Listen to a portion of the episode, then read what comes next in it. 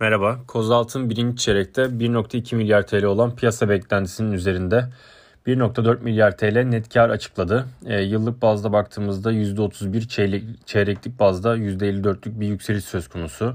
Yatırım faaliyetlerinden kaynaklı 1.5 milyar TL'lik gelir kaydedilmesi sayesinde net kar beklenti üzeri geldi diyebiliriz.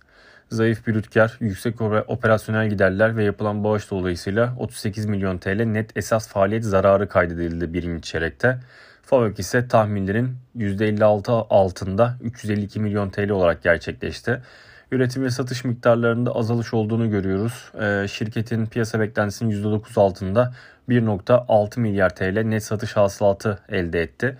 Maliyetlerde yaşanan yükseliş sebebiyle e, brüt kar marjı geçen seneki %66 seviyelerinden bu çeyrekte %38'e kadar geriledi.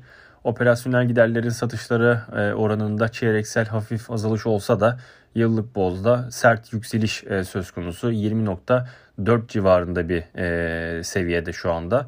Sonuç olarak FAVÖK marjı %44 olan piyasa beklentisinin oldukça altında %22 olarak açıklandı. Şirketin net nakit pozisyonunda bir artış söz konusu 10,5 milyar TL net nakit pozisyonunda. Hedef hisse fiyatımızı da 15-20 TL olarak sürdürüyoruz.